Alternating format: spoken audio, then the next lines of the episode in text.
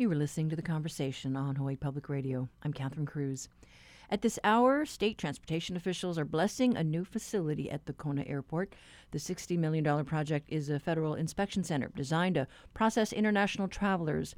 It was a mandate from U.S. Customs Border Protection that the state replace a temporary tent structure with something more permanent.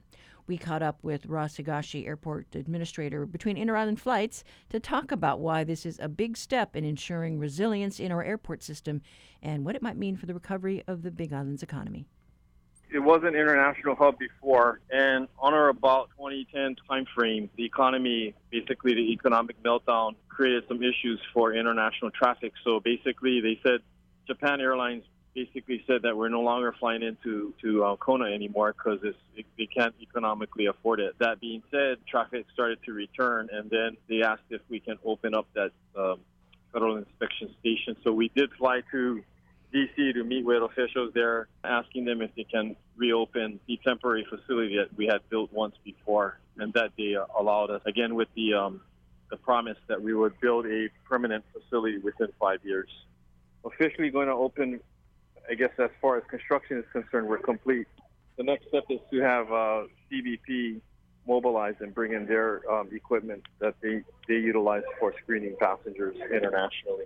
Japan has not opened up its borders quite yet, so at least this facility will be available once flights start to return. Exactly. And anything you can share about that because we are seeing the country start to lift some of the restrictions, and we're still waiting for the governor to uh, make some announcement about that. Yeah, so things are getting better as far as I can see as, as far as the virus is concerned. So, again, this facility was something that we had planned for five years ago, not knowing that some kind of a pandemic would be upon us. However, we do not we do know that Hawaii is resilient when it comes to travel, and we know that we saw the pent up demand uh, from domestic. So we do see pent up demand from the international travelers returning to Hawaii. So this facility is definitely is needed. And again, more importantly, if something does happen in Honolulu, where we do have a Customs Border Protection facility, screening facility, this will serve as a second port of entry. So, in other words, if something happens in Honolulu where we have to shut that facility down, Kona Federal Inspection Station will serve as the uh, alternative or second port of entry, I should say. Right. So you can divert any international flights to Big Island. Right. Right. And then from there, they can get screened, and then they can go as a travel over to Honolulu or the rest of the neighbor islands via inter island travel whether we had the pandemic or not, this was a five year agreement that we made with CBP that we would build a permanent facility designed to their standards. So, mission accomplished. Mission accomplished $60 million, and it's uh, very much needed for the state of Hawaii. And if I can add, this was uh, one of the governor's main initiatives when I took uh, my position as the deputy director to make sure that this was accomplished during my time and so I, I believe we met that that uh, request. Okay, so uh, build it and they will come. so uh, it's it's ready to go, and we're just waiting for those countries to lift restrictions or our country to give the green light. Spot on. We will have a video that is pretty much like going to be shared amongst any news station. So we want to limit the amount of people. So instead, we're going to prepare a video that we'll share with any media that wants to take a look at it. So if you want it, um, we can share that with you as well. Just let us know. And so then the airlines, it's Japan Airlines and Hawaiian, Hawaiian Airlines. Those were the two that was serving before the pandemic hit. Gotcha. And it was actually starting to grow. Uh, and then because of the pandemic, it basically shut down, obviously, because of travel restrictions. Right. Any uh, interest from Korea or anywhere else? Not at this time. Okay. All right. But I think if we, we build them, they will will come. So it's just a wait and see. And obviously we want to be prepared to be able to accept the international traffic. And of course, uh, Kona is more on that side of leisure leisure destination of choice. I, I believe it's a facility that was of, of great need, and again, we had to meet the deadline, December 2021. That was Ross Higashi, Airports Administrator for the State Department of Transportation, talking to us about the dedication of the Federal Inspection Station at the Kona International Airport. Once international flights resume, it's ex- expected that uh, uh, spending by the additional travelers will add to the county's coffers.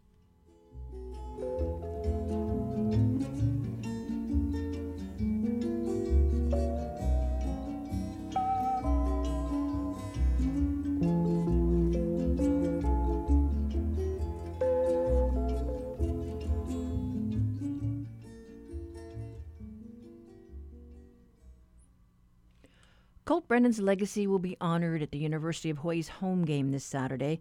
The former Rainbow Warrior was a record setting quarterback for the school, leading them to a 12 1 record and a Sugar Bowl berth in 2007. Second and short, Brennan to throw again. Far side, it is caught by Grice Mullen for a touchdown. Brennan throws. That is complete to Ross Dickerson, leaping for the end zone. Touchdown! Brennan, complete to Bess. Touchdown, Hawaii. Ah, exciting times. But Colt Brennan struggled to find the same level of success as a professional football player in the years after. In 2010, he was a passenger in a car crash on Hawaii Island that left him with a traumatic brain injury. The next decade saw him both giving back to the community through youth football camps and coaching and uh, wrapped up in a series of legal issues. Then on May 10th of this year, he was found unconscious at a California hotel after ingesting fentanyl. He died the following day at age 37. But Colt Brennan's family is hoping to find some triumph amid the tragedy. Earlier this year, uh, they started the, the Colt Brennan Legacy Fund to support local youth sports and mental health organizations. The conversations Russell Subiono spoke to Brennan's sister, Carrera Shea, about her brother's experience and about honoring his memory. Earlier this year, I talked to former San Francisco 49er Jesse Sapolu and a local sports psychology consultant to get their perspective on the pressures and expectations of high profile athletes and how they dealt with it. From what you know of Colt's experience, how much did he feel that pressure and expectation? I think he definitely felt it. He just had a really good way of hiding it. But I think deep down, it was hard for him. You know, he definitely had nerves. I mean, I even remember watching him in some of his first games at UH. And I mean, he'd be throwing up on the sidelines before he'd run in for the play. You know, that was just his nerves. And then he did later admit that he actually smoked pot before every game you know, which disappointed his family in hearing that, but it also demonstrated what he had to do to deal with the anxiety. For him, I think it just allowed him to focus and kind of tune out all the noise around him. So, unfortunately, you know, that was his way of self medicating to deal with it. Prior to his play at the University of Hawaii, what kind of sports career did Colt have before that? Was he highly touted as a high school quarterback? Was he the team leader in Pop Warner days? He definitely was in Pop Warner days. He was always the kid that had the most skills because he started right when he could at age eight. And we would joke that a lot of times he'd be he'd play both defense and offense because they needed him to do that. When he got to high school, he was at Mater Dei and he was behind Matt Leinart clearly Matt Leinart was the star and Colt was the backup quarterback. He didn't really get a chance to play until his senior year after Matt graduated. And he did well, but you know, it was a short amount of time to prove himself. So my parents actually sent him to Worcester Academy in Massachusetts, which was a, a prep school. And he was able to play with their football program for an extra year. So that gave him some more time and then from there he he went to CU Boulder. And he unfortunately was there a short time when he got in trouble and he got kicked off. And his hopes of playing football were pretty diminished at that point. There were few and far between teams that would that were reaching out to offer him spots to play. And luckily june jones was one of them we celebrated mental illness awareness week and World Mental Health Day earlier this month. It seems that our understanding of mental health issues and our sensitivity to them have increased in recent years. And we've seen high performing athletes in the public eye withdraw from competition. We look back to Naomi Osaka, Simone Biles during the Olympics. What was Colt's experience in this area? Was he also dealing with some mental health issues that he didn't quite know how to process? Yeah, unfortunately, I think it did start before he got to Hawaii. His experience of just getting into trouble when he was only 19 was actually pretty traumatic for him. And he would constantly say that that experience haunted him. And, you know, he claimed it was PTSD. He never got over that. And so he carried that with him to Hawaii. I feel like one of the reasons why it affected him so much was it his character was attacked during the incident in Colorado and he really wanted to prove himself. So I think he was able to accomplish that in Hawaii and I think he enjoyed that opportunity to redeem himself, to feel good about himself again. But then unfortunately, I think when he didn't have a long career in the NFL, that shame started to come back that maybe he didn't live up to his expectations for the people of Hawaii and for our family. He was a very sensitive soul. So he felt things very deeply. And then on top of that, it was a car accident that included a major head injury. So we don't, you know, a lot of it was just the physical injury affecting his mental illness too. What was your family's experience as Colt dealt with these issues? You know, Colt just had such a good way of putting a big smile on his face and, and making us feel like he was happy and everything was okay. It was only like at moments he was kind of breaking down that he would express himself in what his pain was dealing with. And unfortunately, it was in those moments when he was using drugs and alcohol. And so the the moment would be so irrational and so extreme that it would be hard for us to have a calm conversation about it with him, especially after the car accident. He was a little irrational and volatile with his emotions. I think that the head injury affected that. But we never gave up on him. I mean, it was a constant struggle that we fought with him for the whole 10 years. So we did the best we could, but looking back, I, I do feel like you know even back when when he was dealing with his issues in colorado i feel like we could have handled that better. I feel like we could have gotten him help even then. And i feel like maybe if we had the conversation of what life would look like after football sooner then it it, it wouldn't have been such a shock for him. What more do you think can be done for high profile athletes to help them work through issues like anxiety and depression, especially in the post career era of their lives. Are there programs out there that you would recommend, or is there more that you feel the public can do? Can they be more compassionate? Can they be more understanding? I mean, certainly by just talking about it more now and making people aware of what the issues are for these athletes. I don't know what programs the NFL has has in place currently. But what comes to mind is certainly they have a team doctor and team physical therapist. Do they have a team psychologist that players can check in with regularly? Um, or maybe it's almost mandated that they at least have a conversation with that type of professional because a lot of things go undiscussed with athletes, I think. And then after, once they're out of the system, yeah, I think there should be some follow up and some support and some programs in place dealing with these issues after they're on the team. And can you share more about the Colt Brennan Legacy Fund and its purpose? Yeah, so shortly after Colt passed away, our family was just receiving a lot of support and from the people of Hawaii mainly. And we were just shocked that he was remembered and revered still just because there had been some time that passed from when he was actually playing football. And then we had people reaching out, like Barefoot League, wanting to do a memorial t shirt in honor of him. And they wanted to send the proceeds to our family. So we just thought it was a great opportunity to create a legacy for Colt, to try and do something good out of this tragedy. And Colt loved giving back to the community. He, you know, was always volunteering I youth sports programs. And so that's one area we'd like to help support. Obviously, UH or UH athletics in general is a big one as well.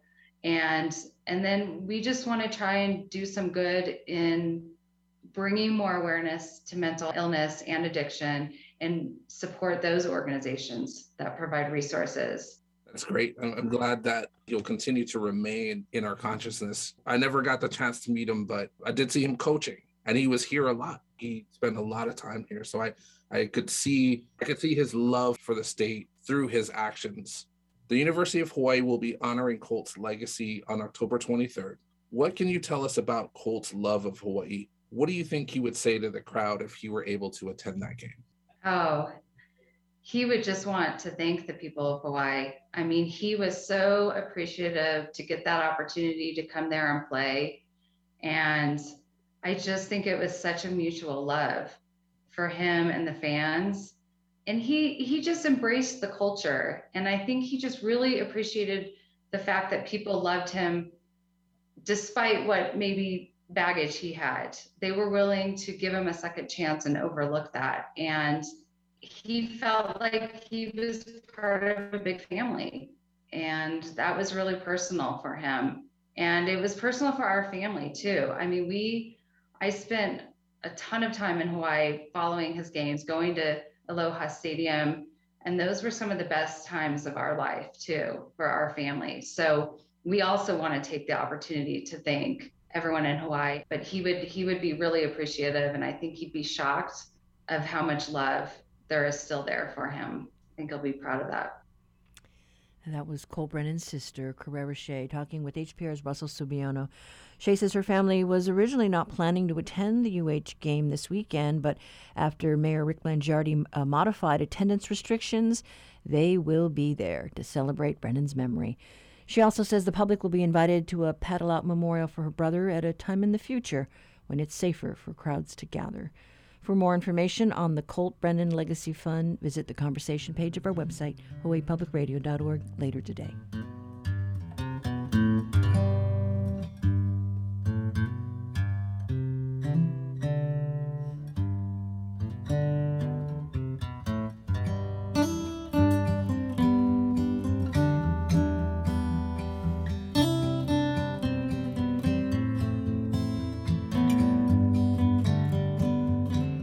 Support for HPR comes from ProService Hawaii, whose team is committed to helping businesses overcome the challenges of HR today. ProService.com slash HR experts or by calling 808 207 7634. HPR is seeking candidates for a multimedia producer to oversee production of on air promos, live music events, and other content for broadcast and digital platforms. If you have experience in audio recording and production, if you're well versed in audio capture and storage systems, and have a love for public radio, we would love to hear from you. Learn more on our website, hawaiipublicradio.org/jobs.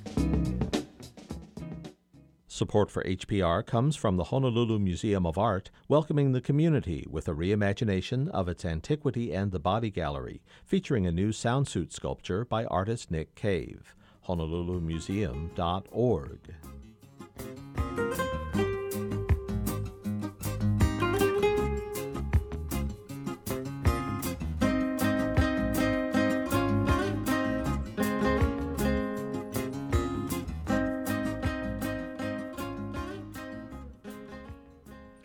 Honolulu Civil Beat's reality check looks uh, an overhaul underway at the Office of Hawaiian Affairs.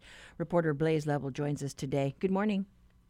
Hey, thanks for having me back. Yeah, so gosh, who knew that this was uh, was happening? Yeah, it kind of flew under the radar this year, but uh, this big reorganization of OHA uh, really all started back in April. Uh, that's when CEO Sylvia Hussey uh, first proposed it to the Board of Trustees, and they approved it over the summer. And she told me yesterday that essentially what this uh, does it's it's looking to reduce the number of paid positions at OHA and um, her office is looking at controlling spending and getting more of that funding to grant positions. However, that means that 43 employees had their positions eliminated. Now, they were all given the opportunity to reapply to new positions that Hussey created under this reorganization of the office. Uh, but I've been told that a few left because they felt they couldn't meet the new qualifications required of those new positions. That's a huge number. 43. It is. It's it's more than 30% of uh, OHA's current, you know, full-time staff, and it, it, it, was a really big overhaul for the office. Pretty much every part of OHA was touched, particularly uh, their advocacy functions and compliance and community engagement. That's where some of most of the change occurred. You know, and depending on who you are, you could look at it uh, at different ways. Hussey's maintained that this was the right decision for OHA at this time. She's trying to reposition them to better advocate for, uh, you know, better housing, better health, uh, better economic stability for Native Hawaiians. That is OHA's mission, after all. Um, and you, you know, with a new CEO, of course, always comes uh, change, but there has been some pushback from uh, current OHA staff and also some former staffers who left this year. Well, you know, they have had uh, a number of uh, critical audits. Uh, and uh, you know there were questions raised by the state lawmakers, you know, about spending. you know, so how much of you know those um, audits maybe had a hand in this? It's true. OHA's faced a lot of criticism in recent years. In 2018, there was that critical audit that came out on, um, you know, potentially unfair grant practices and misspending in the office and in the board of trustees. Uh, and a couple years ago, they got into that scuffle with Les Kondo over the LLCs, and there's that ongoing lawsuit. But uh, you know, I've been told by staff that they've done a lot to you know kind of shape up their financial reporting and get OHA going on an upward trajectory, and they've really cleaned up the house a lot. And some of the worry is that you have all these staff departing this year, it might mean that OHA could start backsliding. But also, because of all the criticism, the administration has been trying to control spending. Like I said, uh, the new budget the Board of Trustees approved over the summer, it uh, cuts down on that by about a million and a half a year. OHA's biggest expense used to be on its uh, personnel and staff and fringe benefits. Now they want to put more of that money toward grant funding to uh, get money to organizations that you know put forward housing initiatives that help with substance abuse, the arts, health organizations, and things like that. So they are actively then uh, recruiting for those open positions now yeah, they've got at least 29 job postings on their website. And, you know, I do need to mention that not all of those were a result of the reorganization. These Some of these are vacancies from, you know, months ago and some even from last year when they were looking for staff. Uh, but the bottom line is that OHA's in a position where they're, you know, lacking a lot of staff and, you know, they need the help. Uh, leadership told me yesterday that it's already impacting some of their operations have to contract out some activities, and uh, y- you know it's going to affect their advocacy once the legislative session rolls around in January. That's right, because there's a lot of uh, work that needs to be done, um, you know, before they uh, they start the new session. Uh, so yeah, we'll just see how this plays out and how it affects uh, the beneficiaries. Yep, uh, the board of trustees gave them a end of year deadline to finish the reorg, but they expect it to go into next year, and the employees have until December 30th to make a decision on whether or not they want to stay or uh, uh, leave or apply for a new position. Okay, and we'll see if uh, OHA becomes leaner and meaner. Thanks so much, Blaze. Thanks. That was reporter Blaze Lovell with today's reality check. Read the story online at civilbeat.org.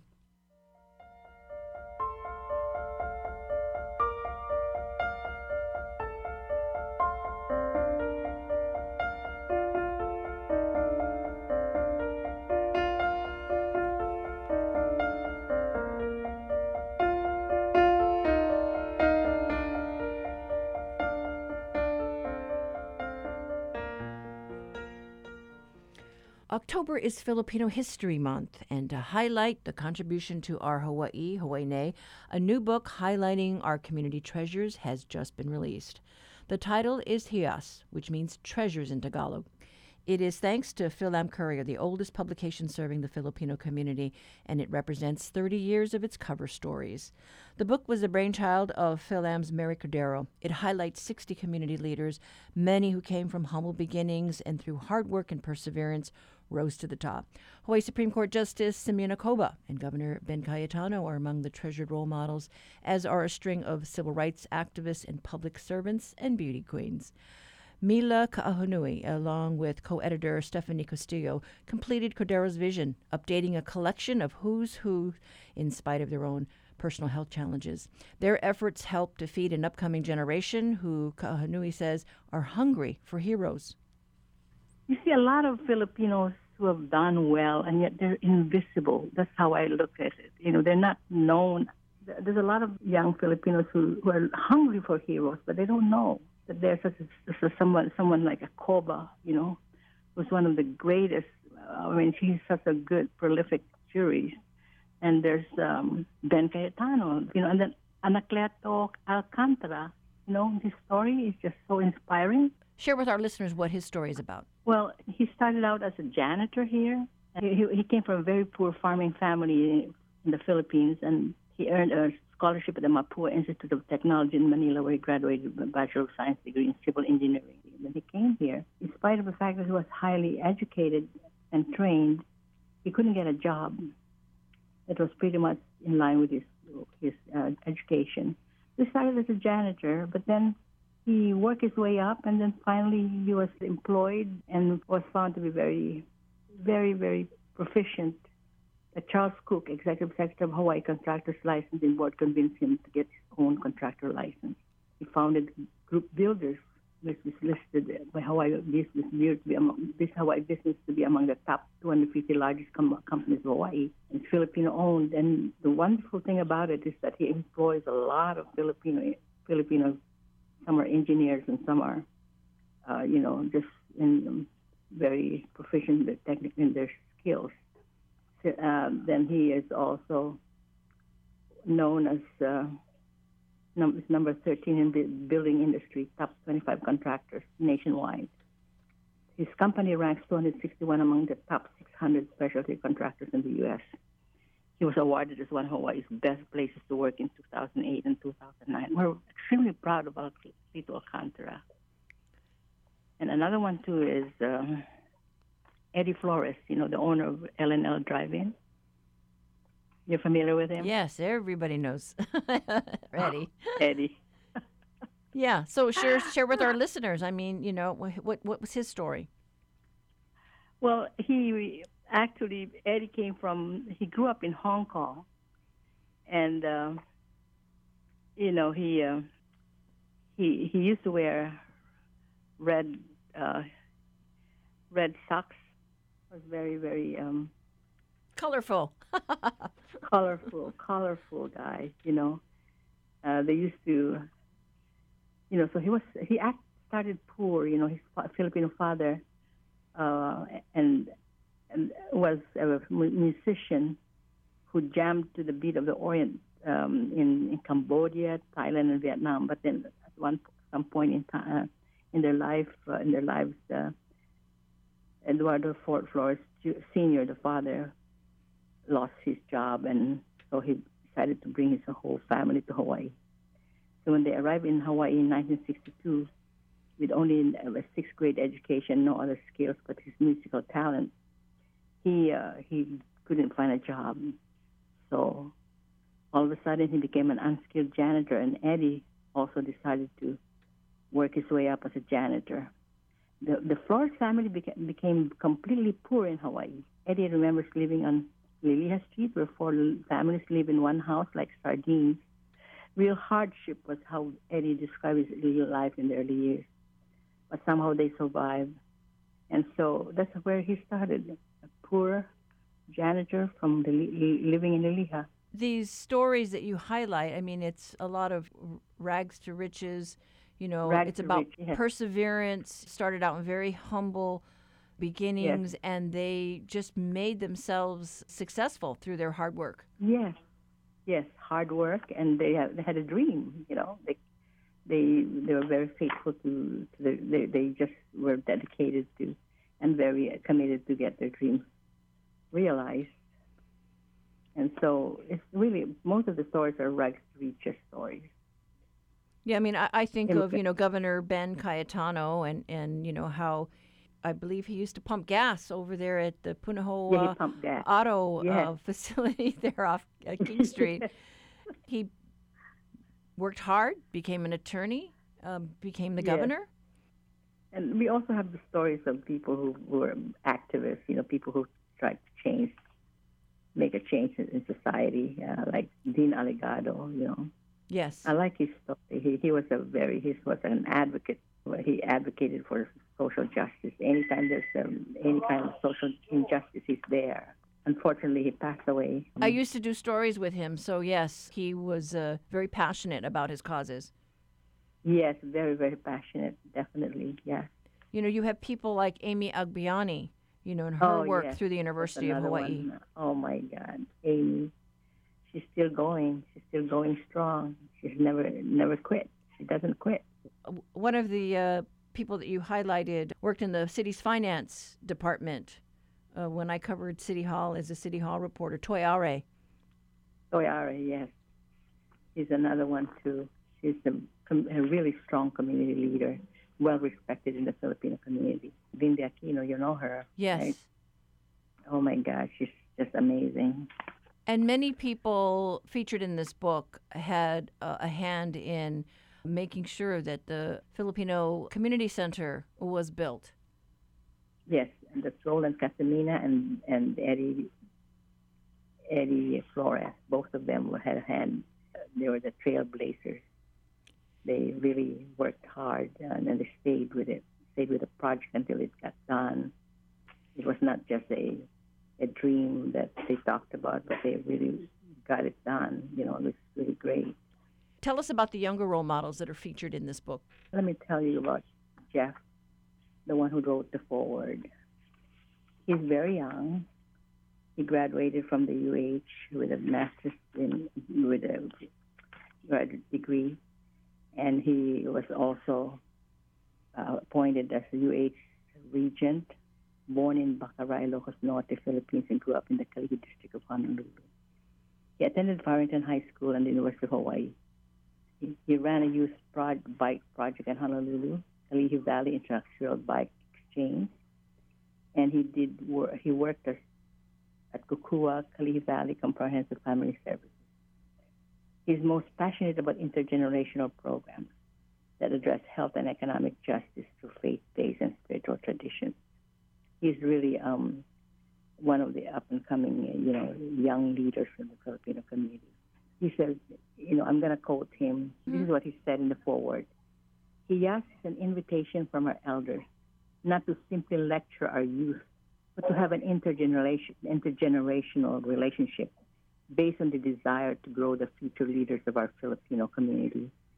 Perhaps in a couple of years, there will be a second edition of Hiyas made up of younger people who were inspired by the lessons of the last 30 years, as articulated by over 60 people profiled in this book. To be Filipino in these times requires us to dig deep into our roots and to know who we are and what we stand for, to live with the audacity and vulnerability demonstrated so powerfully by those in this book.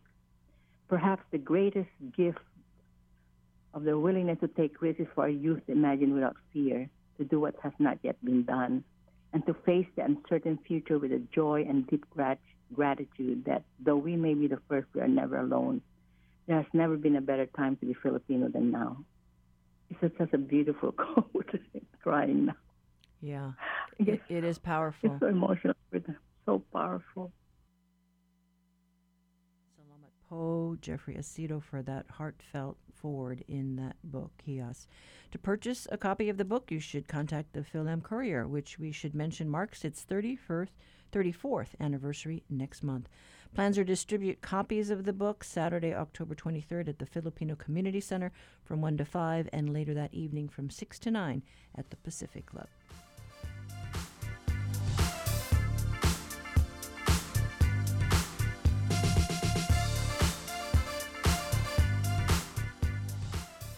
Support for Hawaii Public Radio comes from T. Oki Trading, featuring Toto toilets and jacuzzi and bullfrog hot tubs and swim spas, serving Hawaii for 40 years. More information by calling 834 2722. Aloha, this is Derek Malama, and after 19 years on the air, I'm passing along the reins of Kanikapila Sunday. It's been an honor to share all of this wonderful Hawaiian music with you, but the good news is that Louise Ke'Iloma King Lanzalati will be stepping in to host the show.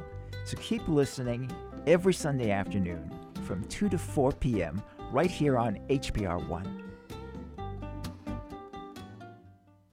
Support for Hawaii Public Radio comes from PAR Hawaii, an energy company committed to supporting the community, supporting local nonprofits, including Aloha United Way. Learn more at auw.org.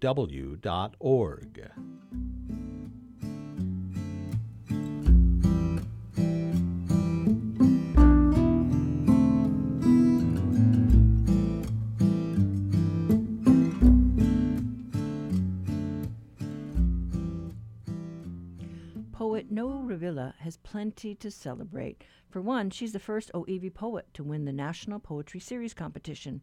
Her collection, Ask the Brindled, was selected for publication out of more than 1,600 entries in this year's competition. She spoke with the Conversation Savannah Harriman Pote about the power of words and the role of poetry in fostering connection. Revilla starts the conversation off with her favorite poetic form.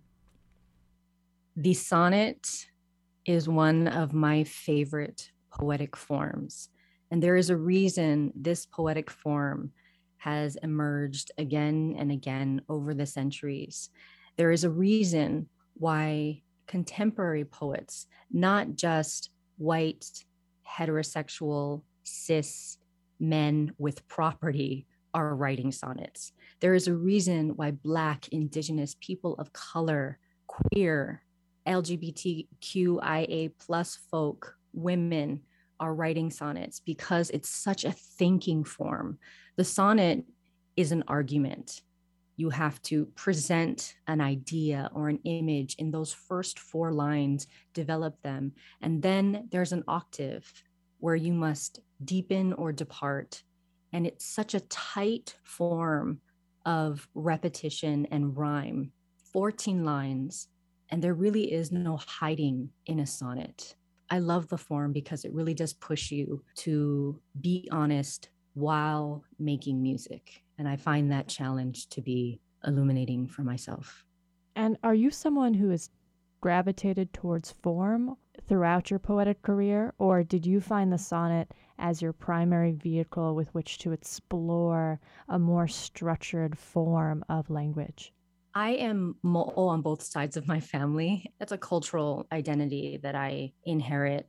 And because of that, I gravitate to shape shifting. So I like to experiment, I like to play. And I think received forms get a bad rap because of constraints, but it's just more things to play with and wrap yourself around. Kino. Your black inscriptions cite Akino Low, whose feathered wingspan, nighttime eyes, and punishing beak comprise Mo'o Ku Auho.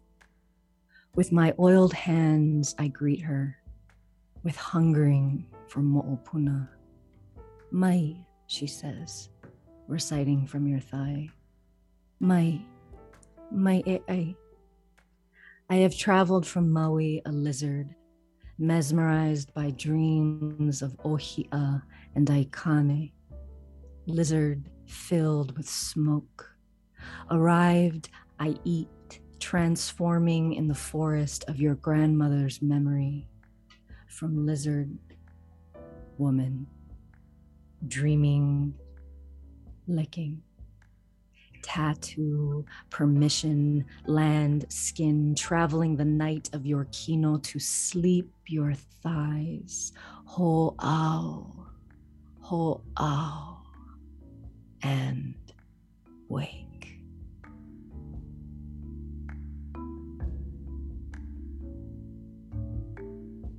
When you read the poem, Kino, you put this incredible pause, this momentous pause between lizard and woman.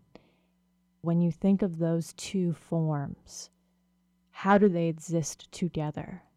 Do you find that you take on different forms based upon the space you're in and the needs that are asked of you? For me, there's no separation. There are different times where the mo'o in me will speak louder and there are times when the wahine in me will speak louder, but they're in the same body. For Oiwi, we have three piko, right? We have one piko to connect us to our akua and our ancestors, one piko to connect us to our presence, and then another piko to connect us to our future and our futurity, to our mo'opuna. And it's all in the same kino, it's all in the same body there are different pilina, there are different ways of relating, there are different ways of being and making connections and understanding stories, making stories, but they're in the same kino. It's a relationship more than a separation for sure.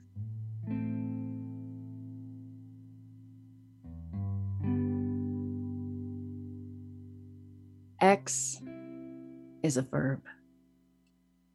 When the torch is more crackling pit of skulls, and carrying it means Waikiki at two in the morning, grateful, my love. The pitiful karaoke, pink wash, and standing room only, we suffered together. Who said ex lovers shouldn't hook each other by the bra and talk like which Venus would be next to make house and tangle with Gemini law. Who with the horns, forward thinking, bright with faith, will grope in darkness and make me a shape at last. Anything but an edge to leap from. Cliff incarnate. We spent months sharing ghosts, our marrow mistaken for medicine. But about this morning, you still haunt me. I still smell burning skin.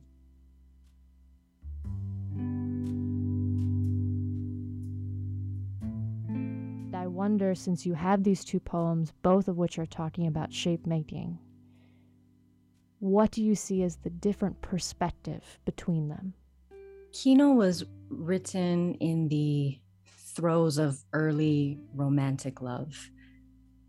X as a verb was written after a romantic relationship ended, but our friendship was still, is still very much intact. And these two sonnets for me point to the different ways aloha emerges in our life. Kino and X is a verb, I hope, celebrate the fact that aloha is not straight, that there is more to aloha than a couple centric heteronormative script. You know, so what happens before romantic love, after romantic love, alongside it? And my forthcoming book, Ask the Brindled, is about aloha and not coconut bra aloha, not I just got laid aloha, not that cheap thing sensationalized in hotel lobbies and all you can drink catamaran sunset sails in Waikiki. Ask the Brindled, these sonnets are committed to aloha aina as aina based intergenerational and complex. So it's not a surprise that shapeshifters like Mo'o haunt and thrive in this book. So for me, Kino was a way to document that even romantic love brings in our kupuna. Even romantic love, especially romantic love, brings in our aina. And X as a verb testifies to the beauty of friendship that survives, shapeshifts, evolves out of a romantic relationship that has ended. All these things are connected. And the sonnet for me is is such a great way to acknowledge that expansiveness of aloha. Now, to get to other particular vocabulary in these poems, there are two words that we will be unable to air on our live broadcast because the Federal Communications Commission prohibits us from airing certain language. The 1978 U.S. Supreme Court decision in Federal Communications versus the Pacifica Foundation gave the U.S. government the power to regulate language, certain words, due to indecency. Do you think that there is language that can be indecent? Indecent for whom? You know, what kind of language, what kind of speaker is being centered there as the unspoken default? You know, I, for example, identify as gay, as a lesbian with pride, and I also use the term queer. Now, for some LGBTQ plus elders, the word queer conjures up real life memories of violence, harassment, and shame. For others in the community, the word queer is reclaimed every day as a way to forge a community identity, as a mark of pride, even as a way to heal. Now, for non LGBTQ plus folk, the word queer is indecent because it means for them something deviant, something perverse, a thing removed from humanity. And there's an important difference between a word that has been used as a slur, an object of violence from the outside, and that same word being embraced, rerouted, rerouted by people inside the community as a way toward better language, a way toward better names that we choose. Language is a tool. And, you know, just like any tool, it matters how how you use it.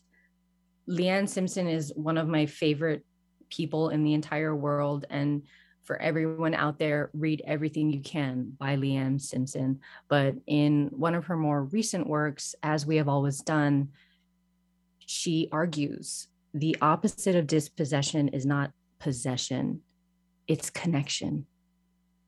And my mind was blown. What a beautiful paradigm shift. That that appetite we've been trained into for opposites, it's not possession. It's look at the ways we've been dispossessed of each other. Look at the ways we've been told to remove ourselves from each other. And let's get back to earning each other back. And I feel like as the poet, there are so many ways to connect. And I have this way poetry and education. And I feel that if there is a gay Hawaiian girl who can't come out yet for any number of reasons, maybe the same reasons I couldn't.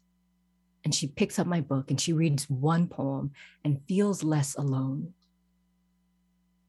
I did something good, and not just for me or my ego. That's not what this is about. I did something for our lahui. Because the more there are of us standing in aloha, and true aina based complex aloha, the stronger we all are. And I think that poetry combats isolation. When you feel less alone, you love fearlessly, and we need more of that. My name is No'u Revilla. I am an Oiwi queer poet and educator. I was born and raised on the island of Maui, and I currently live and love in Palolo Valley on the island of Oahu. To all my mo'o siblings, to all my sly siblings, and if you've read Hanani K's Sons, you know who I mean. And to all my queer Oiwi Wahine. I see you and I believe you. Mahalo.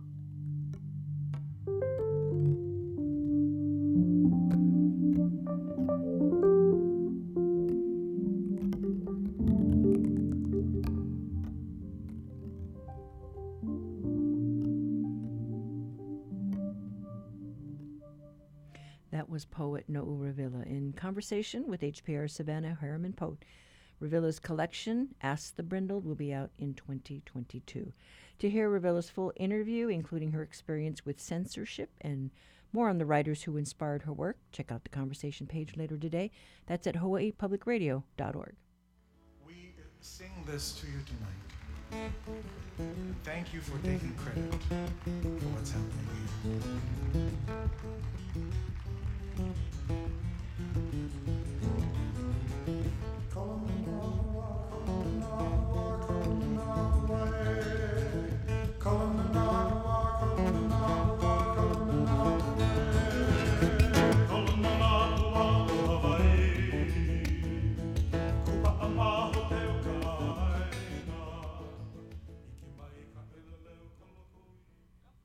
That is it for now. Tomorrow, we plan to hear from Honolulu Zoo Director following a suspected COVID related death of our only male lion.